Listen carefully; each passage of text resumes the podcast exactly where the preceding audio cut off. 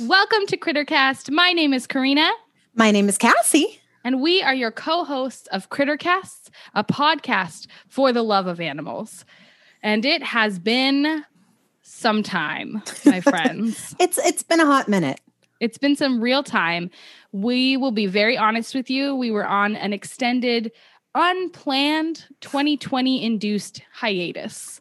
Oh Uh, I think a lot of people will understand where we're coming from when we say 2020 induced. Um, but you know what? We survived. We made it through 2020. It is now 2021. we can safely say that now as of this actual moment. Yes. Of recording. As of us recording this in the Yes. month of January in the year of 2021, we Yes. survived that year, came out of it only mildly scathed.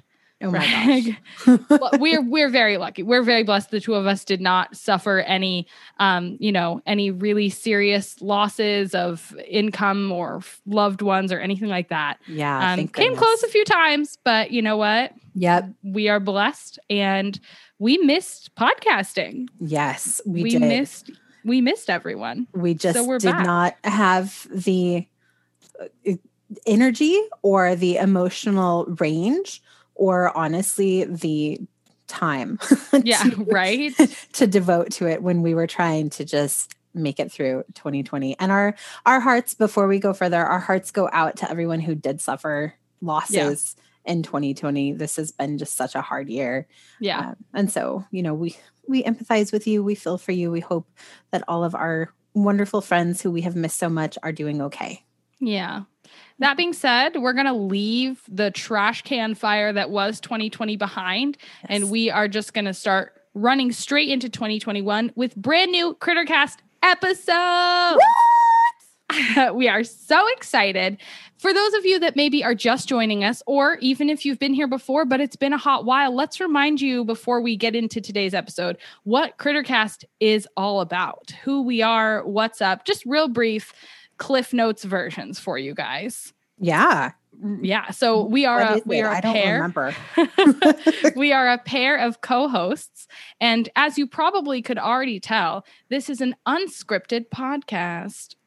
yeah i hope you guessed that yeah, I hope so too. But we, we think that it just makes a nice conversational vibe. And you just feel like you're sitting in the room with us learning all about animals. Because at the end of the day, Crittercast is about geeking out about animals. yes That's what it is. yes We we love the weird ones, the wacky ones, the kind of creepy ones. Give them all to us. we love all critters, big and small. And each episode here on Crittercast, we pick a specific animal and we just tell you all about them. We learn about them so that you can learn about them with plenty of jokes along the way that's right that being said, neither Cassie or myself are experts in the animals that we talk about most of the time, um, but we are dedicated lifelong learners and animal lovers. Uh, if you are interested in finding out more about our backgrounds or anything like that, you can always check out our website, crittercastpodcast.com. And don't worry about writing it down. We'll tell you again at the end of the episode. Okay, Karina, you have held me in suspense for so long. What animal are we talking about today? Today, here on Crittercast, we're going to talk about the platypus. It's Cassie and Karina, and we're at it again, sharing cool facts about our animal friends. We make stupid jokes and we laugh a lot, but we also like to learn, so give us a shot. We'll talk about snails and their tweezer teeth, or gush about our love of manatees. We'll tell you why owls are so scary to us, and there's tons more critters that we'll discuss. We promise to make sure you'll have a blast because you're listening to Crittercast. Oh my god. That lyric hits different now because we really are at it again. Whoa, Like again. you somehow knew this was going to happen. oh god, no. uh, yes. So today we are talking about that that wonderful, mysterious, confusing, strange animal, the platypus. I am so excited. I love platypi. Platypuses? I bet there is some discussion about whether it's platypi or platypuses. So I thought there would be two, but this is actually the very first thing I took down in my notes because I was like, before we start talking about these animals, how do we refer to them in the Right. plural? My whole life, I thought this was like widely debated, and it's honestly really not a debate. Oh, okay. so, according now, they are solitary animals. So most of the time, we can just talk about them in the singular. the platypus. Observe here the platypus. Exactly. Okay. According to grammarist.com, and this Oh. is a direct quote the plural of platypus has been long established in the English speaking world as platypuses. The plural, plur- plural form platypi is accepted by Latinists, scientists, and fans of quirky words. So basically, on the average, it is supposed to be platypuses. There's nothing about the word that means adding an ES is not the correct form of plural. Okay. But if you say platypi, People gonna know what you're talking about. right, right. Okay. Nobody like words become accepted if we Right. use them enough.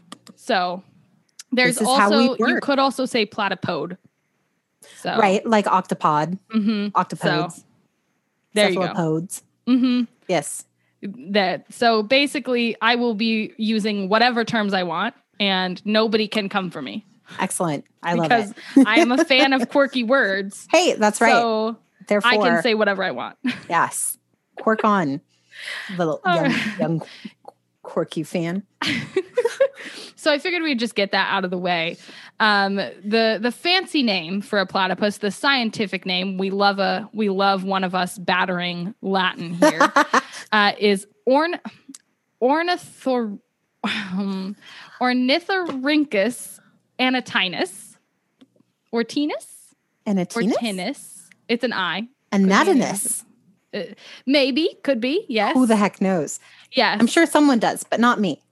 so it's that Okay. it's there Yeah. uh, they are a small mammal for now we'll call it Are Uh, mammal- they though? we'll call it mammal plus okay for now Wait, mammal plus or mammal minus? Because aren't th- okay? I'm getting ahead of myself. Yeah, we'll get there. We'll get there. Yeah. They are endemic, one of our favorite words here, to Australia, one of Australia, the wildest places where the wackiest of animals live. my friends. We have to love Australia. And Literally I have to tell everything in Australia will try to kill you. you, this is accurate, Yes, as we will find. But I have to tell you the reason, one of the reasons I picked. So we've got a, a running list of animals that we want to talk about. One of the reasons I picked the platypus for our first episode back is because I've recently been re obsessing over the Irwin family and therefore the Australian zoo and Australian animals in general because I grew up like most other people in our generation loving Steve Irwin. Very upset when he died, but loving Breaking. watching his children and his wife and his whole, you know, and his future his grandchildren. whole livelihood just growing up in his image and doing a lot of good work and uh, honestly it- critter here at crittercast we aspire to like that's you know just all about telling people how cool these animals are so we really should make a plaster statue of of Stephen Terry Irwin that we can have in our our our Crittercast studio. oh yeah i am not that skilled I have a bunch So- of dry pasta. okay perfect Okay. so we'll just make a pasta steve irwin Yeah. he would have loved it He you know he would would. have so uh, it's a classic the platypus right it's a classic crittercast animal because like i've said a couple times already we love the weird ones Yes, and we, we do. have a, an ongoing beef with taxonomy um, So it's perfect for us. Exactly. These little guys, they guys, gals, friends, whatever you want to call them, refuse to conform to anything that humans say is supposed to be true. We're like mammals are warm-blooded, you know, milk-giving, live-bearing animals, and they're like, "Mm, but are they? so uh, Okay, wait, wait, wait. Let me let me tell you some information that I know about animals. okay, All snakes lay eggs. Mm. All furry animals give live birth. Mm. Today, we're going to Two for talk two, about right? why that's wrong. um, we have talked about why that's wrong before, of course, because we've talked about live bearing snakes like Kenyan sand boas. But um, yeah, you know, they're just going to be little weirdos. It's who they are. Uh, And let's that's why see. we love them. Of course, this is what the platypus is famous for, right? Being an egg laying mammal. We'll talk about the details of that a little more later, but there's I, f- I also feel like that might not be an of course for a lot of people. yeah, Yeah. maybe So I let's just thought- say that again. okay. Platypuses that otherwise in most ways look like mammals, they lay eggs. But okay, yes, yes, true. period. However, comma, um, do they in otherwise actually look like mammals? True though. Because they really don't. True though. like they kind of do, they kind of don't. um, as far you know, as far as appearances go, they're they're dark brown. They're kind of like flat, um, torpedo-ish shaped animals, uh, but they have a large flat bill, like, a, duck bill, hmm They're sometimes Only- they're called duck-billed flatter, platypuses, but right? yeah, Duck bills tend to be like a little bit more. You can see us here. We're making Yes, Making we're the duck making face? yes, they're even flatter than a duck bill, partly because their head is wider and flatter. So the bill is just kind of extension of that. And then they also have webbed feet. So if you're having a hard time, if you've never seen a platypus, firstly, uh, what? Okay. how? Where do you? you don't live in Australia. That's true. and you just, I don't know, you just never seen a platypus? That's baffling to me. But Shocking. if if you if you have, let me throw out some more common animals that you can kind of Frankenstein together in your head. Hmm? a Think beaver. about an otter with a beaver tail and a duck bill. Yeah. Yeah. Yeah. Because beavers are a little too hefty, you Right. know, but like That's true. streamlined like an otter, but yes, with that flat beaver tail, but a duck bill. Yeah. So, Yeah. This was not an animal that was created by a mad scientist or an evil No. wizard. No. fun fact, uh, Mhm. because that's what we're all about here. When they were first, when the first platypus was spotted back in, I think, 1799. Um, honestly, Imagine the those scientists, people, No, though. the scientist that discovered them straight up thought somebody must be Joe. He looked for stitches because he thought somebody must be pranking us. Like this can't be real. Right. And in fact, it was real. It's a real animal. Okay, but are we sure though? Have you I mean- ever in real life seen a platypus? I have not, but Robert Irwin has. So Okay, I give Robert Irwin much credibility. So I will I will trust that Robert Irwin is not trying to pull a fast one on us. I don't think so. but if they were though, this would be one of the best longest running jokes ever. That's true. M- Literally million, hundreds of millions of year joke, but uh, but yes, Good one, science. size wise, size wise, these guys measure about 15 to 24 inches in length, which for you friends not in the United States, that's about 38 to 60 centimeters long. That's smaller than I thought they were. Right? They're small mammals. So that's part of why they're Yeah. they're very confusing at times because Yeah. they're just I don't know. You think of them as bigger, especially being in Australia. I mean, everything in Australia is like go big or go home. Right. And they're like, meh. They fit a niche and They're they like, fit it I am well. at home in Australia. I am the literal embodiment of uh, Australia. Come at me. yes. So generally males are larger than females. Um, not not by like crazy significant amounts, but generally bigger. That's kind of where any sexual dimorphism ends. They don't look any different, um, you know, just by seeing them swimming on by you, just that males are a little bit bigger. You wouldn't be able to tell though because they're solitary. So you would never see them in a group and be able Mm. to be like, ooh, that one's a boy, that one's a girl. You just wouldn't know. Gotcha. Um, let's see, they're found in eastern Australia waterways, kind of all over the place. Eastern Australia. Okay. So that's like the Sydney area. Wait, hold on. I What? got to see what's in Eastern Australia. Hold The on. Hold on. I got to look this up. So, okay. And in waterways. So are they freshwater? yes, they Okay. have been spotted. Um, they've been spotted like swimming in salt water, but they have to feed in freshwater. Okay. But yes, to eastern Australia, a couple different states. Um, but I'll be honest with you, I don't really know the breakdown of Australia enough to have noted that down. Okay, Eastern. Oh, I had it so backwards. Eastern Australia is Queensland and New South Wales. We have talked about those areas multiple Queensland a times. lot, I feel like. Yes, I feel Yeah. like there is some. Well, because I think that's yeah, the more rainforesty bits, right? Mhm. Um, if you are in Australia and you would like to correct us and help us not sound like idiots, please contact us. Please do. Like we said, not Yes. experts here. And Yes. there's often gaps in our research and the research we pull from. So, you know, things happen. It's a learning in progress. But in those Eastern Australian waterways, they spend most of their time foraging around on the bottom of waterbeds for food. They love to snack on invertebrates. Sometimes they will come up to the top, uh, to the surface of the water for frogs or fish or uh, surface insects as well. hmm But yeah, they love and they love a crustacean if they can find a crustacean, Don't we all? right? Gotta love them shrimpies. Yeah, that's right. so and i wrote this after you know not knowing we would have already talked about it but despite looking like they were frankenstein together from pieces of other animals they're actually highly adapted to suit their needs like incredibly exactly what they need to be to live where they live which is just crazy sure.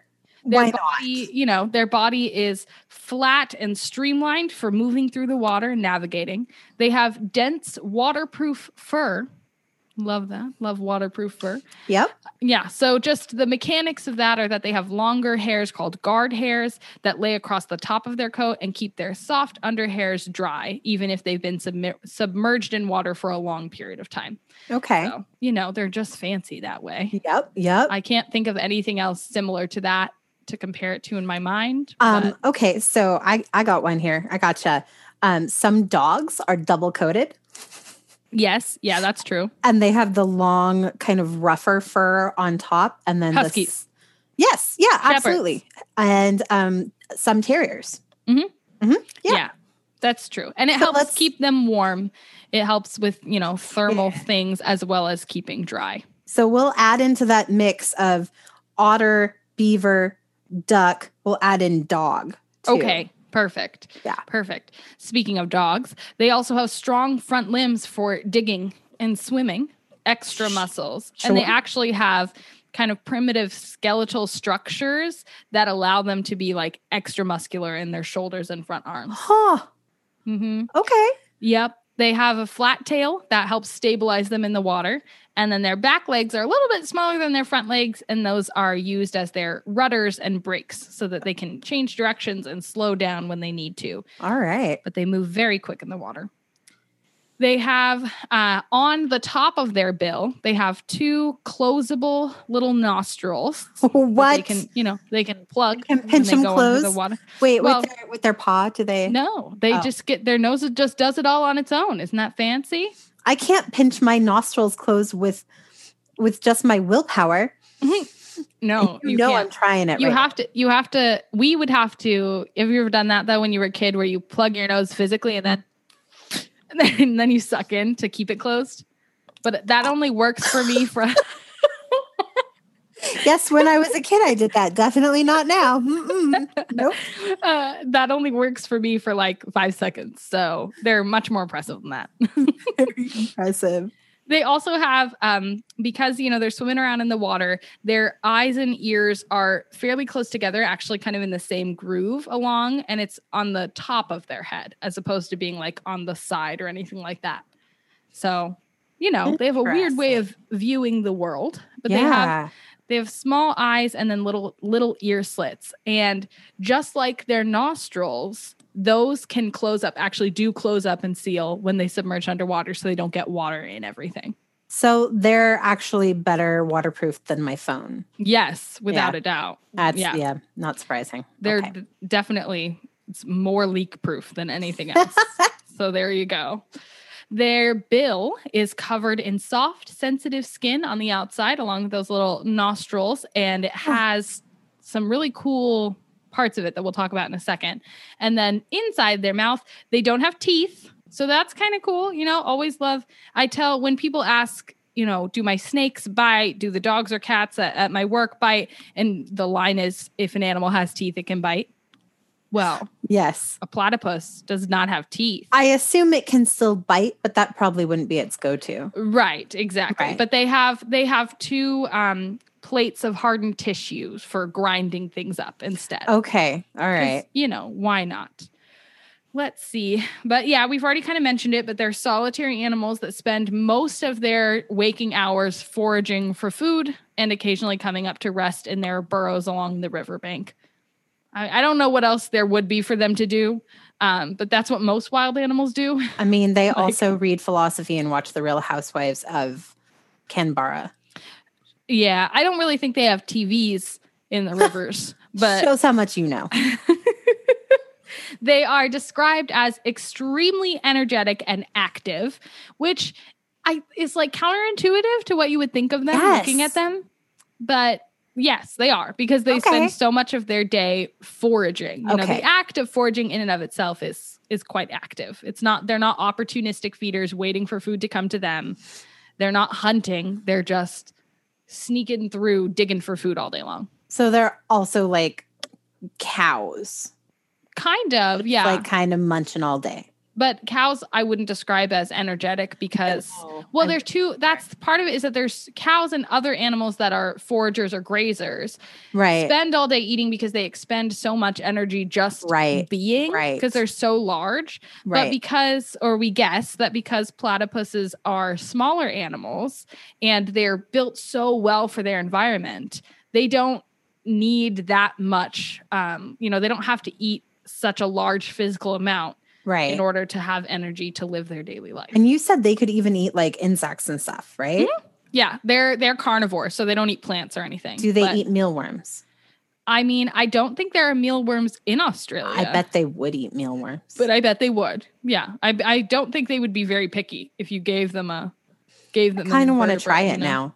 now. Um, I might be a little challenging, but why not? Challenge accepted.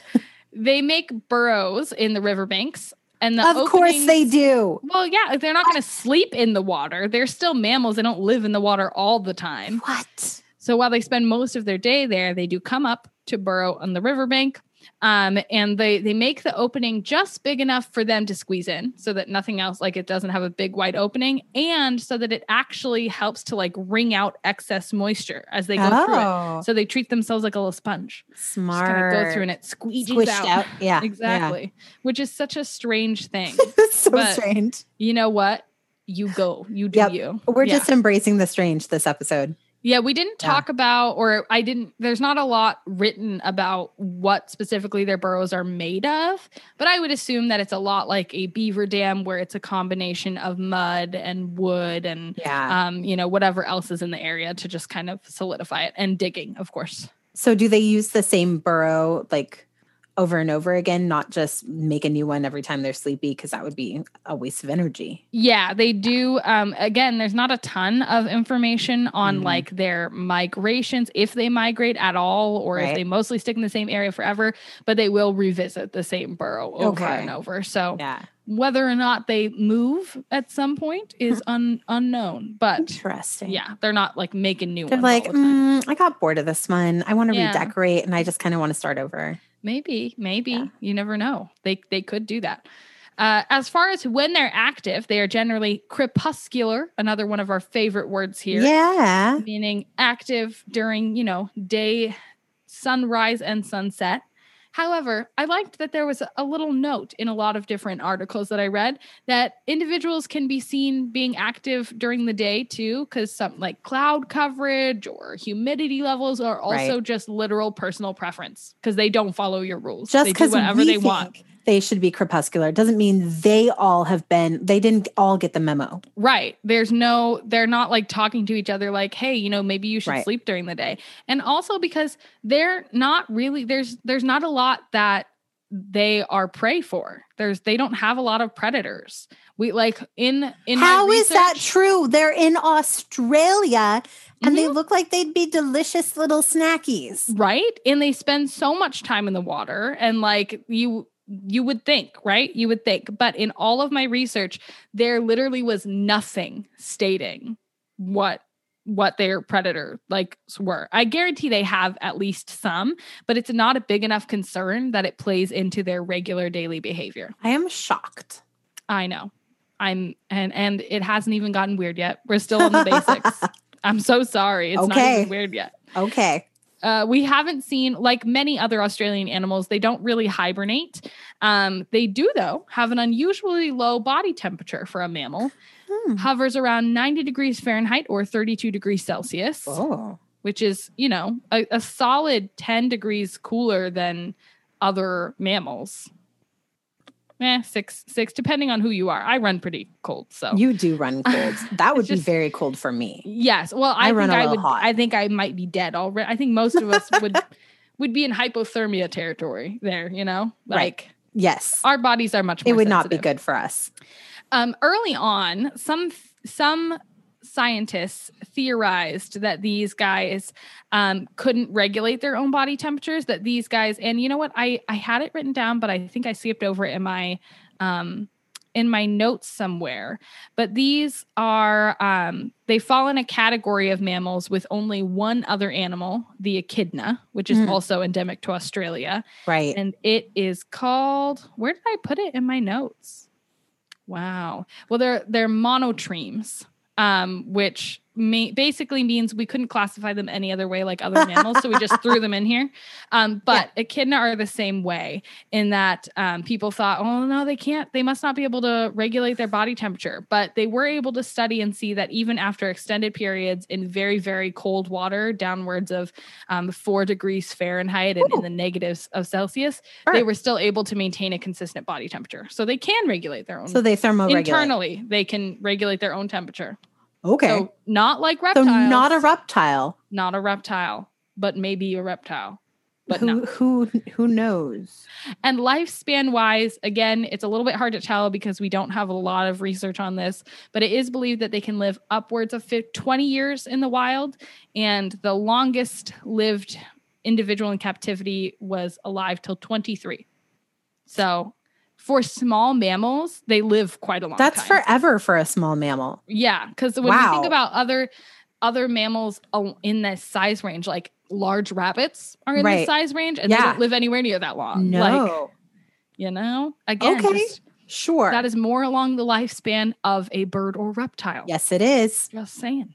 Yes, it is. All right, now we're gonna get into the stuff that's a little bit more extraordinary. Oh boy. Um, but of course, you know, if if you have questions that don't go along with my notes, we can jump around. You know, just shout out those burning questions okay. because hopefully I thought ahead and I have an answer to it. Fingers crossed. Hmm. so Challenge accepted. right? so one thing to think about because they are egg laying, right? One difference that one other difference that we see between them and traditional mammals is that unlike, you know, us mammals, they have one single hole called the cloaca, which Mm-hmm. is where they eliminate all their waste and lay their eggs. This is the same in birds and the same in reptiles as well. and dinosaurs. and dinosaurs because Yes. dinosaurs are both birds and reptiles. Yes, and they had cloaca. Yes, I- exactly. yes.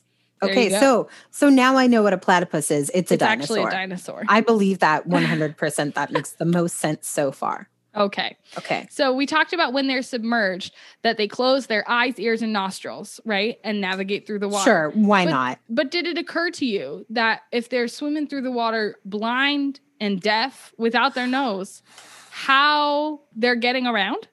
Do they have um electrosensors on their on their bill? Electroreceptors. Yes! Right there. A hundred percent. Dang, I'm good. Uh, yes, and this is also echidnas have these as well. So that is Okay. that's one other thing that that makes up the order monotremata. That's where I had it Oh written my down. gosh. Found it. Um, so now basically that like sharks have that. That's some what sharks have do. that. Some um some other types of fish and bumblebees also What? have a way of sensing electrostatic fields. Platypuses, what are you? I know, but that's one way that they are able to detect prey because the muscle Okay. movements in their prey will emit electric static for them to pick up. But it's probably Sure. also now this wasn't written down anywhere, but I'm just making a logical leap that it's probably also a way for them to avoid predators Oh, I would assume. because large Yes. predators be making all kinds of Oh yeah. muscle movements. Generally. So, you know, there they go. And since salt will mess up the Right. electrical currents, they can swim in salt water, but they can't eat there because That it makes would just be sense. like thrown a curve in how they find things. So they have to be nearby fresh water so that they can eat in fresh water. So fancy. Yep. I see I have made you mildly speechless. I thought I knew what made platypuses um unique, Yeah. but I find that I had no idea. Right? You I mean you did know one way I- that they're unique. I did not understand the extent of their uniqueness. yeah, there's Yeah. more. Oh no. There's yes, more. Give it to me. All right, here we go. Um, they are one of the only venomous mammals I knew it was coming, but There- it still gets me. every time, right? Venomous. Venomous, Not- not, Not poisonous, toxic, venomous. venomous. I will clarify that only males are venomous.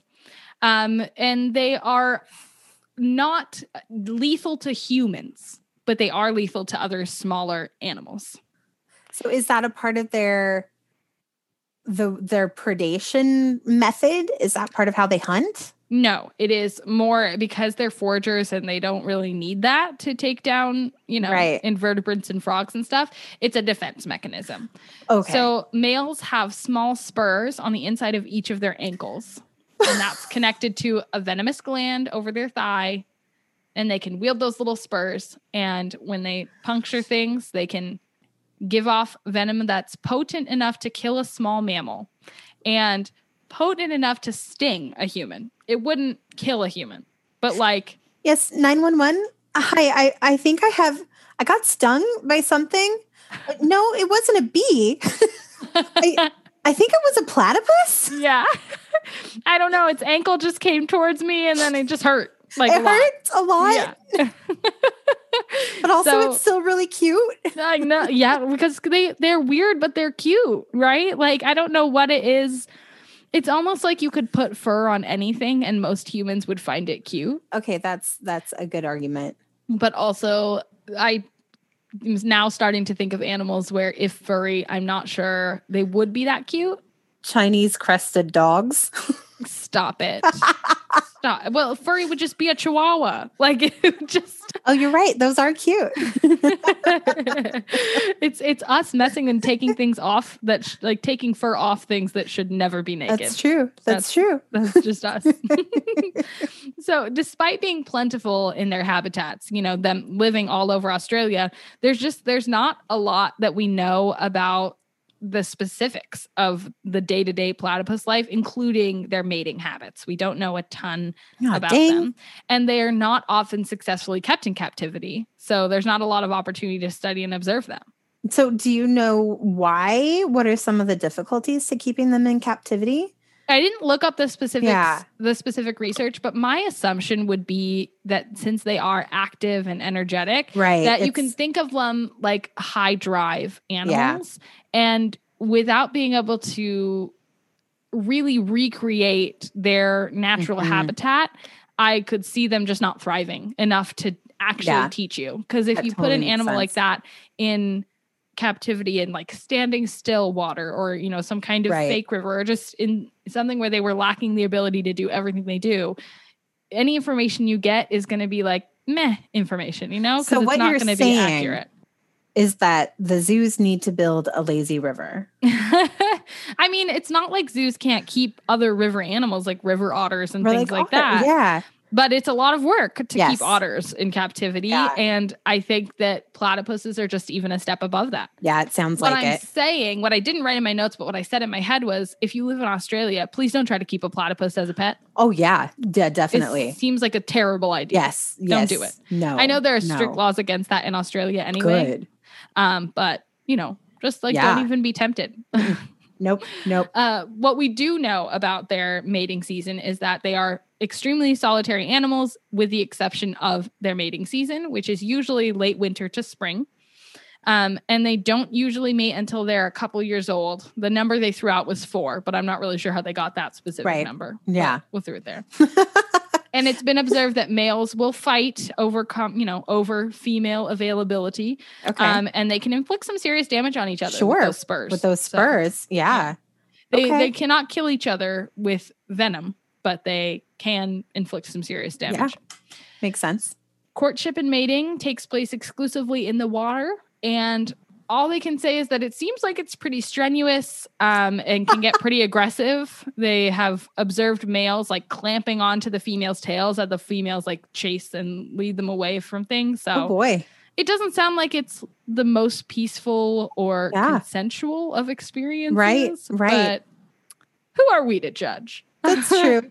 You know, Okay. Well, that I just, uh, but yeah. So not a lot of details there, but we know that it, it's maybe not the nicest thing. And then that's where it ends for males. They uh they they mate and off they go back to their solitary lifestyle. Then now they my assumption is it wasn't written exclusively, but my assumption is that they probably mate several times during mating season Makes sense. before they fully go back on onto their solitary lifestyle. Yeah. Yeah. Um, but females will then, you know, if the if fertilization has happened, they will gestate for about two weeks. Sometimes Two they think it might be weeks? longer okay. um, before they actually lay the eggs, and then the eggs incubate for another six to ten days outside. of That's mom. it. That's all it takes to make a baby platypus. Well, it might be a longer gestation period. It's kind of hard to tell, That's but I true. think at least two weeks. And when the mom's getting ready to lay the eggs, she will create a specific nursery burrow. Um, and she lays up to two eggs at a time. Oh, Up to that's two. it. Mm-hmm. Yeah. Okay. I believe that right. they can do this multiple times a breeding season, Okay. though, because the gestation and incubation is shorter, maybe like Right. two times per breeding season. Yeah. Um, so that's why we assume they're fairly prolific. Yeah. Uh, but the eggs are not like bird eggs, they're more like reptile eggs in that they're Okay. soft and leathery. hmm And she will incubate them by wrapping around them instead of sitting on them. She'll wrap around them and kind of her bill will be Aw. touching her tail and incubate them. When Good they job, hatch, Mama. they hatch because baby platypuses, like birds and reptiles, have an egg tooth that helps them puncture, you know, puncture and, and get their way out of there. awesome. They Excellent. also have like a primitive version of teeth that will then be shed when they become independent and are eating on their own. What? Why what? why mammals think that babies What? need such sharp teeth when they're nursing will never make Seriously. any sense to me. But I'm pretty sure that none of the mama mammals were consulted about this. No, but like this No. is a thing that we consistently see Yep. across all kinds of mammals. Milk teeth, man. Yeah. Like- it's not nice. Don't do yeah. it. Humans Just are don't do lucky. Babies don't have milk teeth. like human babies don't, but all Thank kinds like goodness. tiny kitten teeth are so horrible. so accurate. They're awful. Oh. They're awful. um anyway, so this is another strange thing. Um platypuses do not have nipples, but they do uh you know, they do provide milk for their babies. How? It is secreted from glands in their skin and then it collects in like grooves and on the ends of specific hairs. What? And their babies will either lap it up from the little grooves or suckle on the hairs. I it makes very little sense. Uh, Make it make sense, I said. And the research said no. And the platypus said no. I, I, I, I don't. I don't. I don't. I can't. I, I no. Thank I, you. I don't think I would want milk oozing out of my skin. No. No. I don't want to Thank be you, a no. platypus. No, thank you. No. Um, but yeah, that's that's what they do. It's how they do it. They do Okay. not have nipples. Um, they babies will nurse for three to four months before becoming independent and leaving the burrow and going off on their own. Get out of here, you hair suckers. hmm they are they're quite small when they're born, but they grow a lot in those couple of months when they're still in the burrow with their They get a mom, so lot that, of they that stand a chance. milk. Right. So they The stand a chance when they're secretions. independent. Though they are not fully grown until 12 to 18 months. And they Okay. hit sexual maturity towards the tail end of that. Well, that part sounds more mammal-like. Right, right. That takes them some time to Yeah. to grow up. That timeline tracks. Um, Oh my goodness. Not a lot of the other information about them tracks, but the I'm timeline does. just so confused. So there you go. So one of the one of the other things to think about is, you know, we don't know that much about them, but but people are trying to learn. There actually was a, a brand new study published just this year, like literally a week or two ago. So Nice. very timely that we be talking about this in, in 2020 January of bringing us 2021. Good stuff. Yes. Good stuff. So what this new research is showing, it's it's going to provide us some insight into, you know, why scientists want to study them to learn more about I evolution. think we can tell Right.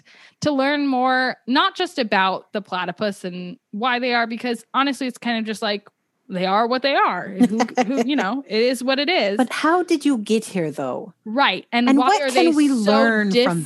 this? Right. Mhm. Why are they so different from other mammals or Right. birds or reptiles? And how did we all start from common ancestors? Right. And if they were, We're, so building, you know. because they're so successfully adapted to their environment, Mhm. why didn't other things evolve al- along similar ways? Right. And Right? and they're very primitive in many ways. They have not It sounds changed like it. much in a long Yeah. time because they haven't needed to. So they just kind of jumped off of that like evolutionary tree at some point. They were like, we're good. this works Peace. for us. We're, We're just good. going to stick here for a bit, Yes. like a couple So- millennia. Back in 2008 um, was when we first tried to assemble a full genome and, and Ah. really look at their DNA. Do they but have we- DNA even or do they not? Because They I do. don't know. They do, just like Okay. all other living things. They I do. would not be surprised. if However, anyone was going to mess with that, it would be platypuses. that's probably accurate. Yes. unfortunately in 2008 they only had female a female dna sample Okay. to work with so they did not have a complete genome hmm now just recently they were able to add in a male dna and actually get a very accurate Wow. mostly full genome for Oh. scientists. the platypus nice and work. what it's what it's giving us is a very confusing blend of bird reptile and mammal genes okay. Yeah. like that that tracks. So yeah, we're gonna stick with calling it a mammal, but it does also have a lot of genetic similarities and literally identical genes to birds and reptiles. So that's cool. but yes, scientists think that further research into their genome and into how they evolved to what they are can give us more information on how our own distant re- distant relatives went from laying eggs to giving birth and then eventually, you know, becoming us. Millions and millions of years down the line. Right. Right. Right. Don't Yes. don't it wasn't actually it's not how humans went from, it's how Gotcha. Gotcha. Gotcha. Gotcha. relatives turned Yes. into humans Right. over time. So, living mammals currently are broken down into three groups monotremes, which are literally just the echidnas and platypuses, right. marsupials, we think Okay. of our koalas and our wombats and our Yep. kangaroos, Pouchy friends. hmm and then eutherians or placentals. And that's where we go, and that's Okay. where most other mammals go. And you Because can guess- again, what the heck taxonomy? Right. And You know, also, though- like, why do we need groups and subgroups and classes Right. and orders and phylums and Okay, but we're really hard on taxonomists a lot of the time and taxonomy. and like really like the rest of us, they're just here in this weird world being like they're just trying to make sense, right? They're just trying to sort That's things. right. that's Because right. that's just our nature. Our Yes. human nature is to be like, like things go with like things. Accurate. And then the platypus was like, but what if I wasn't like anything? Or what if I was like too many things? And they were like, mm, here, have your own box. It's like when you go into a room and you're trying to organize and you're like, this is my keep pile and this is my giveaway pile. Oh, this is my maybe pile. This is my maybe, but I'm leaning towards keep pile. And this is my maybe, but right? It just keeps getting more and more complicated. Definitely. And platypuses are a great example of that. That's right. Life So- is complicated. It Okay. is so complicated. Scientists to scientists, it's extremely unclear when mammals split into these distinct three groups. Like, Right. but they think that studying the platypus is really going to help give them some clarity. That Give makes them a- sense. give them an evolutionary timeline. Maybe. Yes. Yes. But keep in mind that, like I said, this data is brand new. It's brand new. We don't like we have barely had any time to even just marvel at it. Like we we really don't know everything that this is going to mean for science, but I think lots of scientists are excited. One of the things they paid extra attention to were the sex chromosomes. Okay. Okay. Okay. Tell me. Okay, so most mammals, Uh huh. humans, like we have two sex chromosomes, right? Right. X, and y. pair. Yeah. That's it. I mean, yes, variations on those Right. sometimes, but yes, Right, that's the sometimes basics. You get a third, but then that's considered Yeah. out of the ordinary, It's- right? It's not They usually what we're going for, but you know what? No, no, So- no shame into different bodies. have, right. Echidnas have nine sex chromosomes, and platypuses have ten. So they have five X and five Y that are assembled in a ring, and it's believed that the ring has been broken up you know over over the timeline in other mammals and that's why we don't have as many but chickens and other birds have more sex chromosomes like platypuses Oh, okay. so just when you think that okay i can see how they maybe are more like birds than they are like am- mammals Uh huh. Uh huh. then you have to look at the fact that they lack any genes that code for strong egg proteins. So, reptiles and birds, because they don't nurse or anything after they hatch, they require all the nutrition from their yolk and their shell and everything to Right. come up. But platypuses, their babies don't need those egg proteins because they get milk. So, they don't have those genes. Okay. Yep. All right. It's so much. Yeah. I'm I blew my own mind. this is a Crittercast first, friends. It, it really is. we ju- I blew your mind. I blew my own mind. You blew your mind. We just all blew everyone's minds. Um, but yeah, that's that's kind of where that's where they're headed. That's the focus right now is not on their behavioral patterns or anything like that. It's no, we just want to know their where are genes. you? right. Where And- did you come from? and when did you become this way so that we can look Why are at that you point in messing with history? us? Yes. Right, because at one once upon a time, when somebody first discovered a fossil that was about 110 million years old, and it looked kind of like a platypus, they were like, "Ooh, 110 years old, like 110 million years old. That's how Oh, old the okay, platypus is." okay, sorry, right. I think I was You you leaving were out the thinking millions. in millions. Yeah. Yeah. right. Yeah. Um, but they later were looking at the molecular structure in the dental bones and Okay. decided that while it looked like a platypus, it was not a, a direct relative. So they put it Are in you its own kidding family. me? All right. But they do believe that platypuses that are alive today definitely had direct relatives 60 million years ago. So still a very long That's time. a pretty ago. long time ago. Yeah. Mhm. Yes. Okay. Personally, I believe it is a crime that there was not more research done up to this point. Seriously. I I think we recognize should just all drop what we're doing.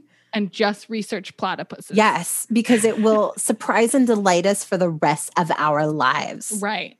I recognize that obviously there is so much that we don't know still and you know n- one we can't expect scientists to to learn everything all Yes, at I once can. especially when we don't fund them the Scientists way do they it. should Oh, be funded. Okay, this right. is I accurate. think especially I'm amazed that this kind of research was done last year at all. Like I know not all scientists are Was it done in epidemiologists or Australia? virologists, you know, but like that's because Australia had it together, man. That's right. Their zoo is open already. I'm just saying. Ours have to keep opening and closing and opening and closing. Yep. It's fine. Um, one other small thing. Um, actually, two other small things. Uh, a side note of I believe Oh. Okay. it's a crime. They're not more researched Yes. the organization that classifies the you know conservation statuses of animals has them crans- classified as a species of least concern but they admit that they don't really know what their numbers look like Okay. Yeah, that makes sense. and i Well- think that's negligence We haven't seen a how can you decline. call it right okay.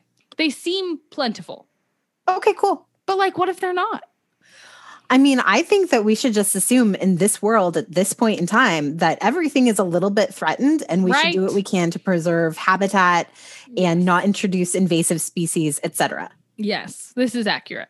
But anyway, my last note I made was Okay. the, these guys, right, as they forage along the riverbed, they are literally bottom feeders. So from this point forward in my life, I will not accept that as an insult. if That is anybody only a ever says, compliment. you bottom feeder, I'm going to be like, thank you.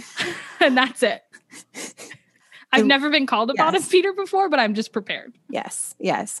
Well, I feel like at this point now, um, anytime that I, I want to tell somebody how truly special and unique, but also incredibly like strong, I think they are, I'm, I'm not going to call them a unicorn or, you know, like a magical mermaid or anything like that. They're clearly a platypus. Mm-hmm. Yeah. hmm I could see that. Yes. I Also, can get on board with that. I'm I'm also supremely jealous of the witches and wizards who have platypuses as their um Familiars. or yes or their patronuses.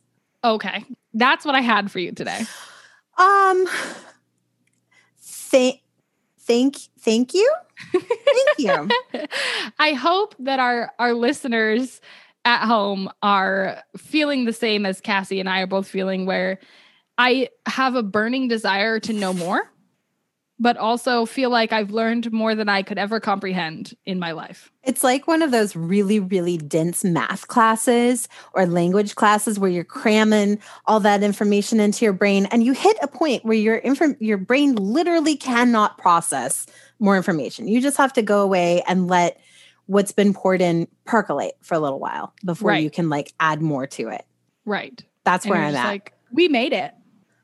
We we This was a recorded- doozy of an episode to bring us back into season two of Crittercast. Exactly. Exactly. We do think that a season format in which we give ourselves a little break at the end of a certain number of episodes is probably a good idea for us. Um, it just really helped us recharge. So, Yes. yes, Yes. this is season two of Crittercast. And uh, we don't know how many episodes it'll be yet. We gotta look at the calendar, figure it out. Probably But a we'll fair let- amount. But this time, at least, Yeah. we'll let you know when we plan for a hiatus. Definitely. And that'll just, we know now that that helped us. And thank you, dear friends, for sticking with us. really really honestly if really. you if you didn't know what was going on and you saw this new episode go up and you're like "Ah, it exists still thank you thank, Thank, you. we feel the Thank you. same thank you Um, Yes, thank you we're for so clicking glad on it you and giving exist. us giving us another chance to wow you with our amazing critter facts and all of our geeking out and also make you laugh with our completely unscripted jokes sometimes they're winners sometimes they sizzle out i don't know you just you gotta go for it you know they're not all gonna be winners That's right. You, if you if you take if you take an attempt at every pun, sometimes you'll land on gold and sometimes you'll land on groans. here on crittercast you can expect to hear from us every two weeks for for a new episode we upload every other week and we'll be shifting to a tuesday upload special so that it'll be ready for your tuesday morning commute All right. My- commute. What's a commute? uh, right um, you know for your tuesday morning break from Coffee work. break. there, There, we we go. Uh, Mhm. it's a little bit long for a coffee break, but you do you. If you want to take a 45 minute break in the middle of your morning, go for it. okay, I thank you. support it. Thank you for validating me. I I really support it. appreciate that. That's so nice. Oh my goodness. Cassie, if if people want, eh, you know, if maybe this is their first ever time coming to Crittercast Yeah. and they want to know, okay, cool. So this these people are going to be making new episodes. That's great. hmm Where could we maybe listen to their old episodes? Oh, well, they should go and look for us on any platform where they stream their podcasts or music. We're on Spotify. We're on, wait, what? Okay. It's not iTunes anymore. It's Apple Podcasts. We're on Apple, Apple Podcasts. Yep, Mhm. We also are on our own website, which is Crittercastpodcast.com. That's right. And you can find all of our old episodes there. Hit that subscribe button and make sure that you get updated every time we come out with a new episode. What? hmm You don't have to rely on your own sense of passing time to That's look for right. two weeks because none of us have Who a the sense heck of knows? passing time anymore. Oh, you So don't know. let us do the hard work for you and notify you when a new episode has come out. That's Follow right. us on your favorite platform or directly on our website.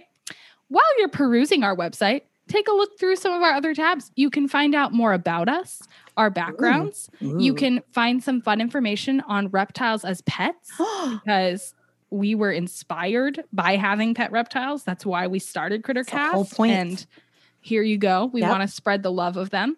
You can hop on over to our shop on Redbubble, look for some Crittercast merch. wow. Uh, uh, piss, piss, it may be getting a few new items at some I- point this year. Is any of those items going to have a platypus on it? I mean, we're going to do our best. Okay, Okay, we're not good. digital artists, but we're going to do our best. We have True. learned this. But we we have. But our merch is made with love. So Ah. that's better than skill, right? sure. lots uh, now I will say lots of our merch features designs that is both full of love and skill because yes. it's by our most wonderful friend Zara, the future Dr. Zara as she is Woohoo. currently pursuing her degree in veterinary medicine. She's so smart. Now, she does a lot of gorgeous artwork. She is available for commissions too. Her artist name is Art by Zara, and she's linked on our website. Do keep in mind, lead time is quite far out because she is a vet student, but Yeah. it's worth the wait. It's absolutely Mother's worth the Day wait. is coming up, so get in those orders now, friends. hmm So Yep. you can find all of that and information on a worthy cause of the time on our website as well. So I For think sure. that we still have information about koalas up there. Mhm, Um, we do. because even They though are the still fires were recovering. successfully fought a long time ago, it is still a very relevant wildlife cause. Um, but who knows? Maybe we'll give it an update. soon. Karina, did you did you remember that the the terrible wildfires in Australia were last winter? Yep. Yeah, Yeah. That was also 2020. Yep, I'm just going to say Ugh. that. Yep. Um, if you want even more of us, you can follow us on social media. And in particular, this week, I would love to know what surprised you about platypuses in this episode. Jump on and tell us the most surprising thing for you about platypuses from this episode. You can find us on Twitter at Cast Critter, and Instagram at Crittercast Podcast, heck yeah, or Facebook at just plain old Crittercast. that's right. Crittercast, not just plain old. We'll find- You'll Don't find us. confuse us. You'll find us. We're out there. You can find us on all those platforms and bonus points if, with your favorite surprising fact about platypus, you also put your favorite platypus picture yes, please, please. because do I that, want to see your please. platypus picture. Yes, show me. and if and if you like don't to have doodle, a platypus, right, wait, if you draw don't have one. a platypus, yes, draw, one. it. I don't Or- care or- how bad it is. or make a platypus face. Or a plushie. I want a platypus plushie. Yeah. Do these things. Do all Yes. these things. All of them and show us. We want to marvel at your Yes. extreme talent and, or And- capacity for embarrassing yourself. Both either or is Both. perfect. They're both beautiful. one last little note to all of our our podcast family out there if you are part of a podcast um, that is led and created and hosted by female persons or or non you know people that need a little bit more of a spotlight people of color if you have an animal podcast if you have a science filled podcast even if you just have a podcast you think we might enjoy even if none of the others apply to you please reach out to us via email at crittercastpodcast at gmail.com to let us know that you may be interested in sharing a promotion with our listener. So we're going to get back to promo spotlights. Um, and just to clarify, this is not a review of your podcast. This is not us giving you a personal recommendation. It's just us giving you 30 platform. seconds of our episode to tell us about your show. That's right. So if you've got a, a 30 to 30 second to one minute promo or trailer that you would like to share with us, please feel free to do so. Send it our way. And likewise, if you have a show that you would like to feature our promo on, or you're interested in collaborating with us, yes, we love collaborating. please Let's reach do out. it. Some of our favorite episodes we've ever done have been collaborations with some of our most awesome shows. We've collaborated with Pups and Pop Culture, which has a new name now, I think. That's right. It's all about dogs podcast now. fun. We've Mhm. collaborated with um, Muttville Senior Dog Rescue. That was So super fun. That That, was episode's a few great. episodes back. Yep. We have also collaborated. What was the other one we collaborated with? Hidden Wings and Bloodlust. Yes, That was really fun. That was a lot of fun. and Moxie LaBouche's um, Your Brain on Facts. Your brain on facts. That's Yes. correct. Yes. Yeah. And I know there's one other one we're missing and I'm forgetting it. I'm forgetting it. I'll podcast we'll- we listen to. There we go. Yes. There you go. You had it. Um, and plus, we of course have our friends that you know we regularly check in with and interact with on Our social friends. media. Those friends, such as the Varmints podcast. Woo! That team over there has been incredibly supportive. even amazing. during our hiatus. We love them. They're We've the also best. got Strange Animals podcast, Keeper Chat, uh, the Nagging Naturalist. Oh, love them. Yes. Guys, and we've got so many. the zoo of just the zoo of us. Just the zoo of us. and there's so many new animal and science podcasts too. There's planthropology. There's just a whole bunch. We'll do, we'll do some posts on social media. Keep an eye out. A hundred percent. Yes. So, you know, we're excited to be back. We're thrilled. We're excited to have you back, and we hope that you're ready to jump into season two of Crittercast. See you later, alligator. After a while, crocodile.